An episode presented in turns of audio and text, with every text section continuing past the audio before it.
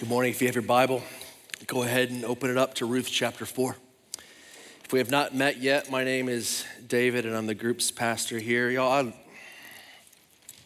I love that song. All my life, he has been faithful. All my life, he has been so, so good.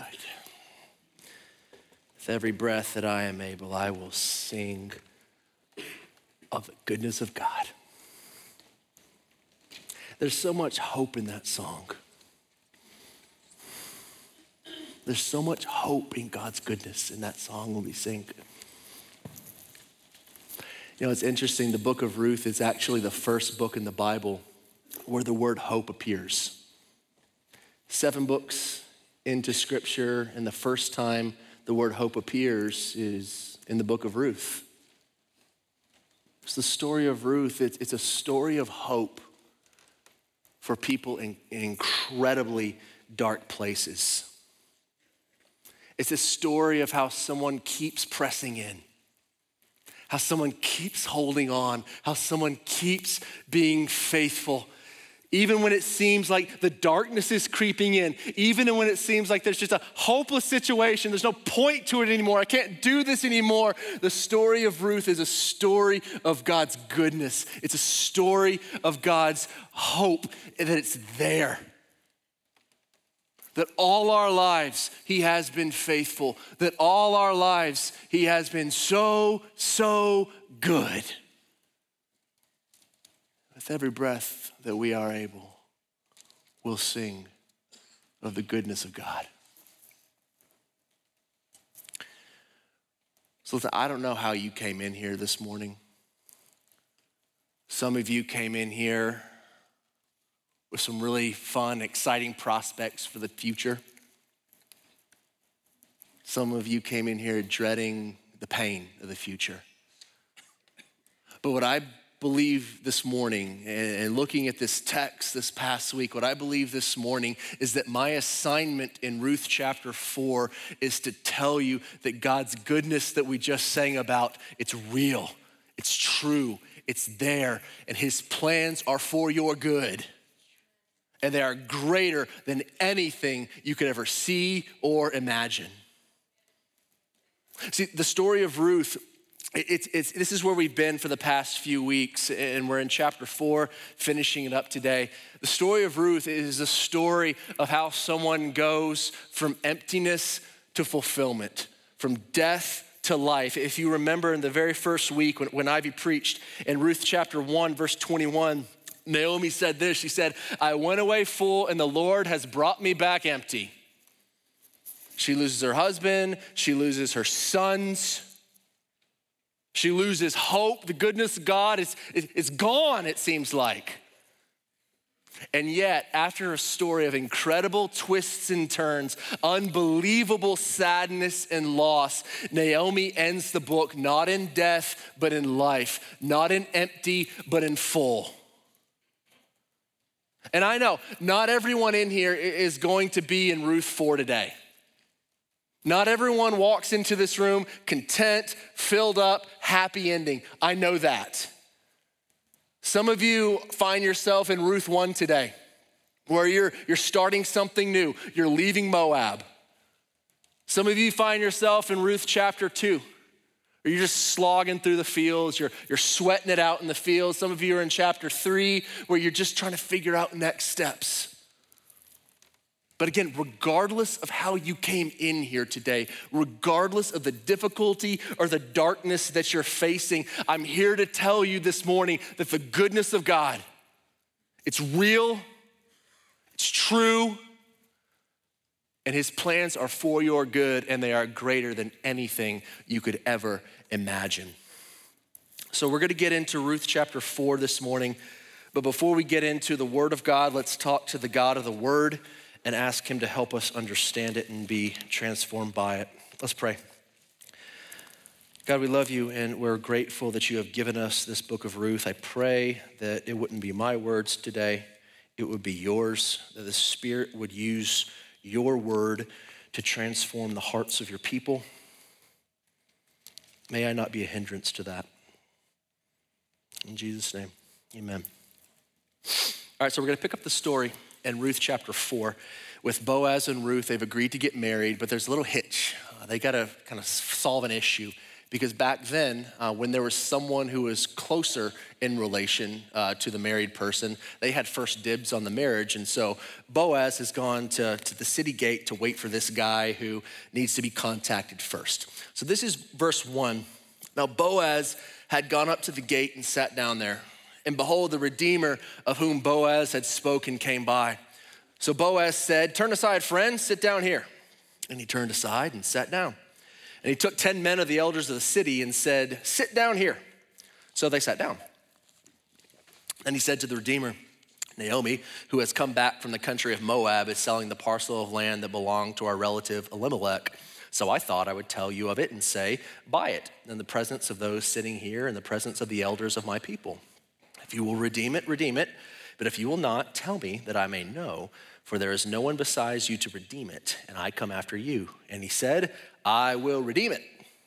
Now, I'm sure this guy is thinking, hey, it's a pretty sweet deal. I get some land here. It's not like they're making any more land in Israel. Maybe I get to add this to my family's land. This is, this is awesome. But then Boaz says this in verse 5. He says, Then Boaz said, The day you buy the field from the hand of Naomi, you also acquire Ruth the Moabite, the widow of the dead, in order to perpetuate the name of the dead in his inheritance. So this is Boaz rather casually mentioning to this guy, okay, well, here's the rest of the deal. Ruth comes with the land. So you get the land, you get Ruth the Moabite. To which this guy says, I cannot redeem it for myself, lest I impair my own inheritance. Take my right of redemption for yourself, or I cannot redeem it. Gary kind of explained this last week. Uh, to take on Ruth as a wife, to marry Ruth, is going to be an incredible financial risk. But also, if you, if you kind of read between the lines of the text, when Boaz says, oh, by the way, she's also a Moabite, this guy's probably thinking, wait, she's a Moabite? What if she got some crazy Moabite cousins? They all want to start moving here, and then I got to take care of them.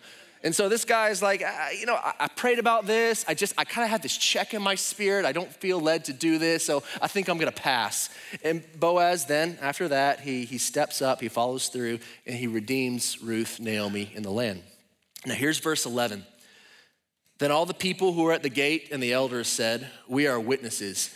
May the Lord make the woman who is coming into your house like Rachel and Leah, who together built up the house of Israel. May you act worthily in Ephratah and be renowned in Bethlehem. And may your house be like the house of Perez, whom Tamar bore to Judah, because of that offspring that the Lord will give you by this young woman. So Boaz took Ruth, and she became his wife. And he went into her, and the Lord gave her conception, and she bore a son. There are only two times in the entire book of Ruth where God is the, is the subject of a verb. What that means is that there are only two times in the entire four chapters of Ruth where God actually does something directly. This is one of them. It's the very end of the book. Ruth had been in Moab for 10 years, childless, and then all of a sudden, God provides a baby here.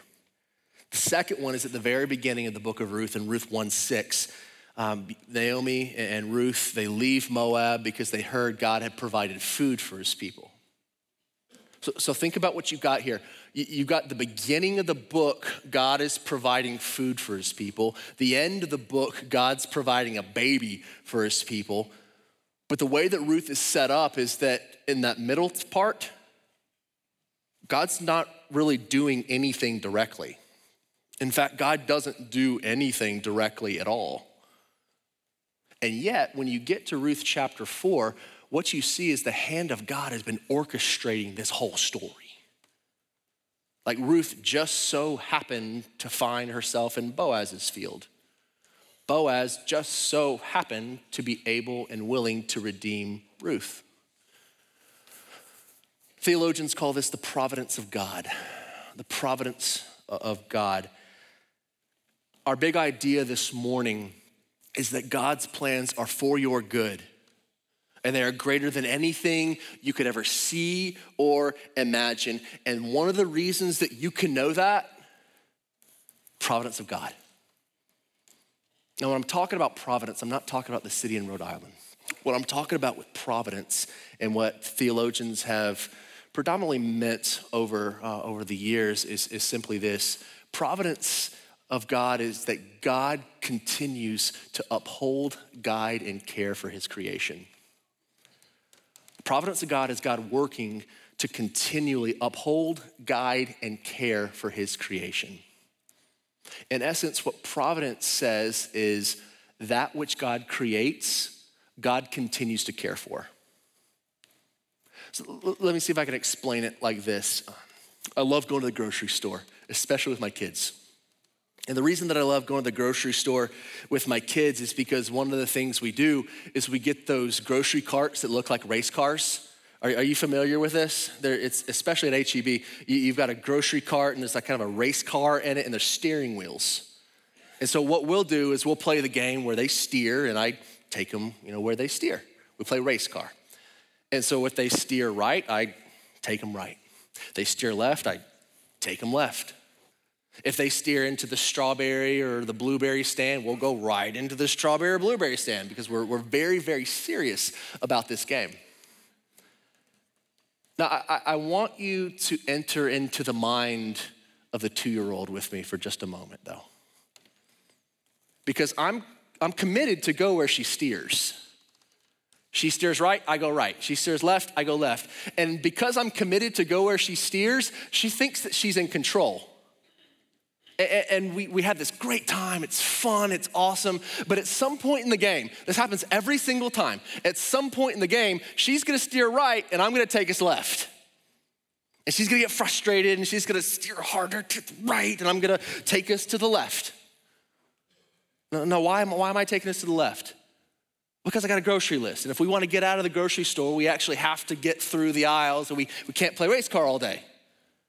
I'm, I'm absolutely there for the race car driving, 100%. It's great, it's fun, but I've got a bigger purpose in actually being at the grocery store of some things that I, I need to accomplish. See, the, the two year old was never actually in control. Two year old was content when we were going to the right and I was taking us to the right, We're going to the left, and I was taking us to the left. But the two year old was never in control. And listen to me, in the same way, the providence of God says that no matter what you're going through, no matter how you came into this room this morning, God is steering your life to accomplish His purposes. He has not taken His hands off of the shopping cart. And it, you may want to turn right. With every bit of you, you may want to turn right. And it makes no sense to you why you're going left. And yet, God's providence still remains. He is still upholding you, still guiding you, still caring for you. And that means that no matter how dark it is, how difficult it is, no matter what, His plans are for your good and they are greater than anything you could ever imagine. But don't stop there, because let's actually play this out. Like, what if you actually believe the providence of God? What if you actually believe this? That there was a God who was actually upholding, guiding, and caring for everything in creation, including you. Think of how your fears could be alleviated.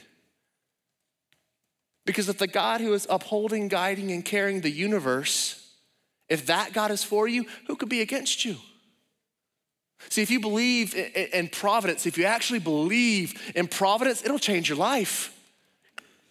Maybe this will help. Um, John, the disciple of Jesus, when he was um, exiled on the island of Patmos, he wrote the book of Revelation.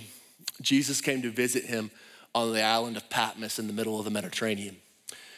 When uh, John was on the earth with Jesus, when he was one of his disciples and following Jesus around Israel, John and Jesus were close. One could make the case that they were BFFs. I mean, John wrote a book of the Bible called John. And in that book, he said he was the disciple who Jesus loved. Now, that's saying that your relationship is, is very close. John and Jesus, very tight. How do you think the reunion is going to be on Patmos after Jesus is resurrected, after Jesus is ascended? He comes to visit John. How do you think that reunion is going to play out? Big hug? High five. I'll let John tell you himself how it actually played out. I turned around to see the voice that was speaking to me. His face was like the shining sun in all its brilliance. When I saw him, I fell at his feet as though dead. When John saw Jesus in all of his glory, he was terrified and he fell down as though he were dead. Not a figure of speech, by the way. He literally thought he was going to die. Now, why did Jesus choose to appear to John like this? I think it's because John needed to know that Jesus was bigger than anything he was ever going to face.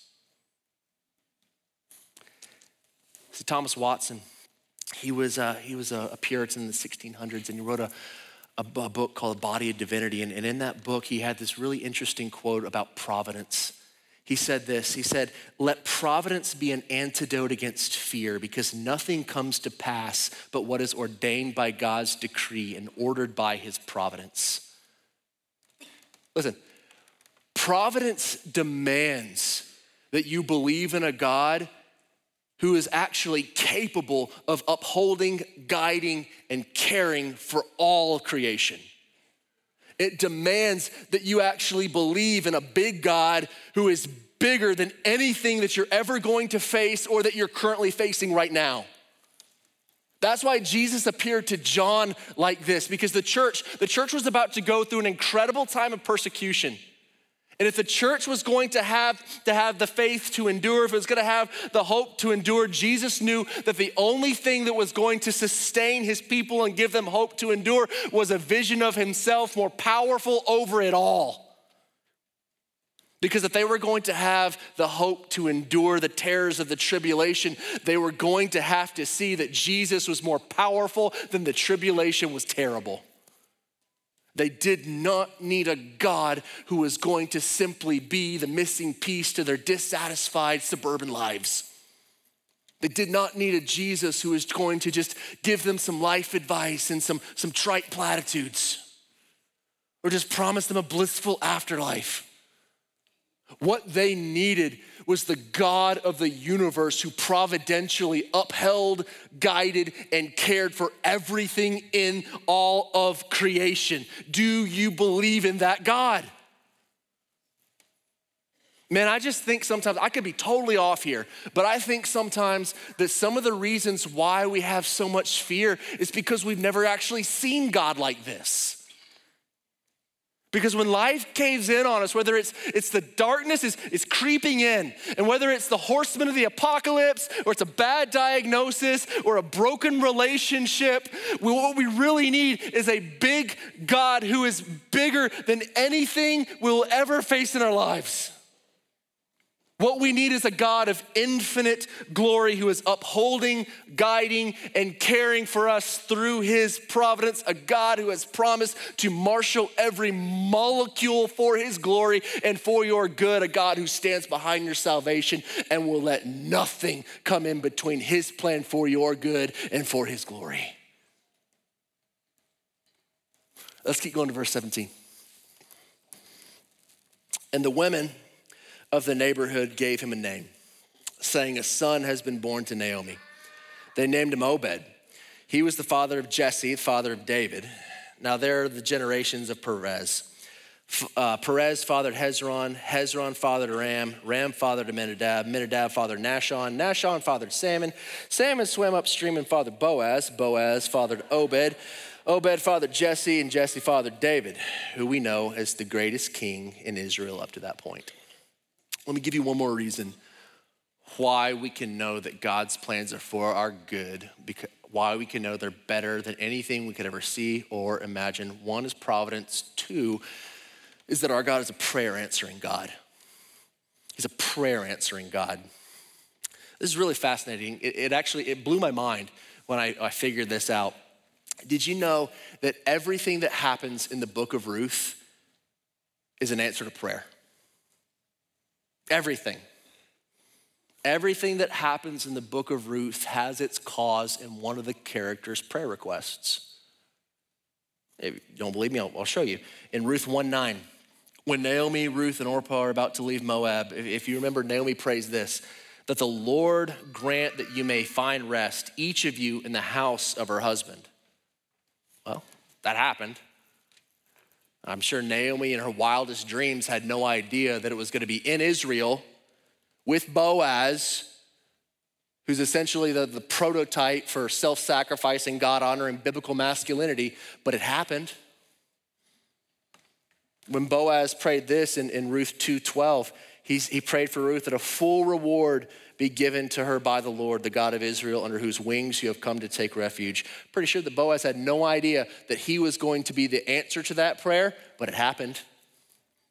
And then we get to Ruth 4, and God answers another prayer in ways that are greater than anything we could ever see, anything that we ever could imagine. So look back at Ruth 4:11. Boaz has done the deal.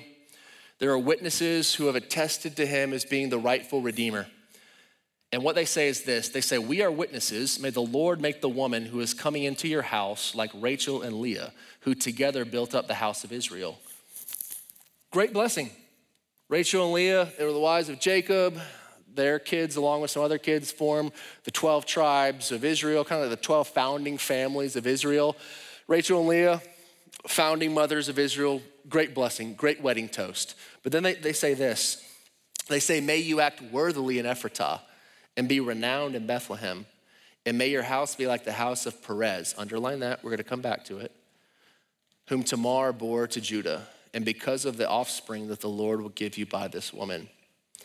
In Hebrew, the word Perez, the name Perez means bursting forth. Genesis 38, Perez, he's got a twin named Zerah. And when they're born, Zerah sticks his hand out first, but he pulls it back. Perez then bursts forth and, and, he's, and he's born first. That's what Genesis 38 tells us about Perez. So essentially, what these, these witnesses are praying is that the offspring, the descendants, the kids, the grandkids, the great grandkids of Ruth and Boaz, they would burst forth, that they would do great things, that they would be first, they would be important. And, and like all the other prayers in the book of Ruth, it happens. Ruth uh, and Boaz, their great grandson is King David, the greatest king Israel has ever known. But, but there's something deeper that's going on here. Because the prayer answering God, he, He's got a plan that's greater than anything anyone could ever imagine. Because years and years and years later, there would be another child who would burst forth on the pages of history. He would also be renowned in Bethlehem. They would even call him the son of David. Flip over in your Bibles to, to Matthew chapter 1. It's the very first page of the New Testament. Matthew 1, it's the genealogy of Jesus, the family line of Jesus. I'll look at verse 3 in Matthew uh, chapter 1. Judah, the father of Perez, and Zerah by Tamar. Perez, heard that name before. Then if you skip down to verse 5, Salmon, the father of Boaz, by Rahab, Boaz, the father of Obed, by Ruth, Obed, the father of Jesse, Jesse, the father of David the king. Then 28 generations, or the biblical term is begets, 28 begets later. Jacob, the father of Joseph, the husband of Mary, of whom Jesus was born, who is called Christ. What do we make of this here? The prayer answering God is taking this simple prayer of blessing by these witnesses, and He's saying, Okay, I see your bursting forth prayer request. And yeah, your great grandson is absolutely going to burst forth and he's going to be the king of Israel. Absolutely. But I'll do you one better. Because, Ruth, you're going to burst forth into the royal genealogy of my son, the true Redeemer of the world. Do you see that? God takes Ruth, who had everything stacked up against her in this world. She was a poor, obscure, childless widow from a hated race. She was a woman in a time when women were not treated equally. She's a gender outsider, a social outsider, an ethnic outsider, and God used her to bring the true Redeemer, Jesus Christ, into the world. God is a prayer answering God. So here's my question to you What are you praying for? What are you praying for God to move on? Are you praying at all? Let me give you just two quick things of application uh, before we, we wrap up here that you could actually apply this week uh, as you're praying. I want you to notice two things about these prayers in Ruth in terms of application. One is that these are simple prayers.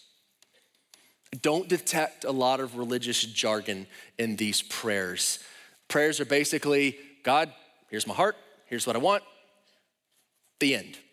It's kind of the, the pattern of these prayers in, in Ruth. And this is what Jesus was talking about in Matthew chapter 6. In Matthew 6, 7, just before he's about to teach his disciples the Lord's Prayer, Jesus says something very interesting. He says, And when you pray, do not heap up empty phrases as the Gentiles do, for they think that they will be heard for their many words. Do not be like them, for your Father knows what you need before you ask him. It's interesting, there's only two types of prayers that Jesus criticizes in Scripture, and long prayers are one of those types of prayers, to which many of you said, Amen. But what Jesus is, is, is, talking about here is people who think that they'll be heard by God because of their many words. Because they pray a certain amount of time, or because they pray certain phrases, then, then God will hear them. And it's crazy. Almost every single religion has some form of this. Know, if I if I say enough Hail Marys, if I if I read enough verses in the Quran, if I get into this transcendental state, you know, is God going to hear me? Did I use the right words? Am I am I getting through? Did I did I pray long enough? No, stop it. Because one thing that the book of Ruth teaches us with these prayers is that it's the simple, direct prayers that God takes and turns into unimaginable answers. Second thing I want you to notice in all three uh, of these prayers in Ruth is they took a long time. They took a long time. I know that some of you are, are waiting on God to act right now. I'm waiting on God to act right now for some things. And let's be honest. Often we want God to do things in a certain amount of time, in a certain time frame, and, and God doesn't necessarily do those things. But it's not because God doesn't love you. It's not because God's not listening to you. It's because he has a greater plan that you can't always see. Jesus said this in, in Luke chapter 11. He said, What father among you, if his son asks for a fish, will give him a serpent?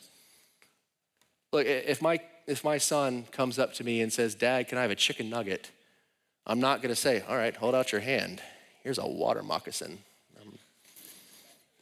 I'm going to give him a chicken nugget. It's a, it's a good gift, just like God gives us good gifts. But think about this if we, if we reversed it. If my son comes up to me and says, Dad, can I have a serpent? Am I going to give him a serpent? No, am I going to give him a serpent? No, buddy, you, you can't have a serpent. Oftentimes, what looks to us like a chicken nugget is actually a water moccasin. And what looks like a water moccasin is actually a chicken nugget. And I know that sounds really weird, kind of saying it out loud, but hopefully you understand what I'm saying here. and I know that doesn't answer all your questions. I know that doesn't come to scratch the surface on a lot of things. But one thing I would remind you of is the word that Jesus used and taught us to start every single prayer with when he taught us the, Lord, the Lord's Prayer Father. My kids ask me for a lot of things. Some things I give, some things I don't. But I'm always looking for their good. So much more with God with you. Let's go home on this one. We're at the end of the book of Ruth. We're finishing it up. And here's the message of Ruth 4. Again, that no matter who you are, no matter how you came in here today, no matter what darkness, no matter what, what difficulty you're walking through that you're facing, the message of Ruth is this that God can redeem it. That his plans are for your good and they're greater than anything you could ever see or imagine. And the reality of providence will help us see that. The reality of prayer will help us see that. But, friends, I'm going to be honest with you. You will never see that God's plans are for your good until you personally know the God who works through providence and works through prayer. Yeah, maybe you'll try to believe in providence. You'll try to pray. You'll try to do it in your own strength, but eventually you're going to run out of gas. And God knows that. So the whole book of Ruth, it all points, it all ends with it. It, it points toward the child of renown in Bethlehem. It all points toward the child who's going to be born. It all points to the true Redeemer. It all points to Jesus. book of Ruth is it, it's not about trying to be righteous like Ruth. It's not about trying to be brave like Boaz. It's about looking to Jesus, the truer and greater Ruth. Because, see, like Ruth, Jesus, he left his home to come to ours. Like Ruth, Jesus set aside his life so that we could have life. But here's what Jesus said Jesus didn't just say, where you go, I'll go. Where you die, I'll die. No, Jesus looked at you, he looked at me, and said, I won't even let death part me from you. I will die so that we can't be separated. And my friends, until you know Jesus, you won't see it. You won't have the joy to push through the pain. You won't have the courage to get up when you fall because you don't yet know the God who endured the pain of the cross so you could have the joy of life. You don't know the God who picks you up every single time you fall. But you can. Got to baptize my oldest son today. And my heart is full because of that something that I, I, I tell him probably every single day as we're driving to school. I, I ask him this question. I say, Luke, how, how many times does the righteous man fall? And he's like, seven. I say, yeah, buddy, the righteous man falls seven times. It's Proverbs 24, 16, by the way. The righteous man falls seven times. I'm relentless in asking him that question. I, am drilling this into his head because, yeah, days like this, they're special. Days like this, when you enter the waters of baptism and your church affirms what they see that God has done to save you, it's a special day. It's an amazing day, but there's going to be dark days. And y'all know this.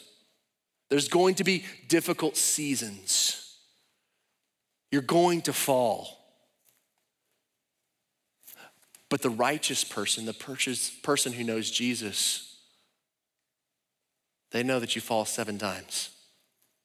If you're at North Park and you see somebody fall, your first thought, if they fall once, you're like, ooh, sorry, that's terrible.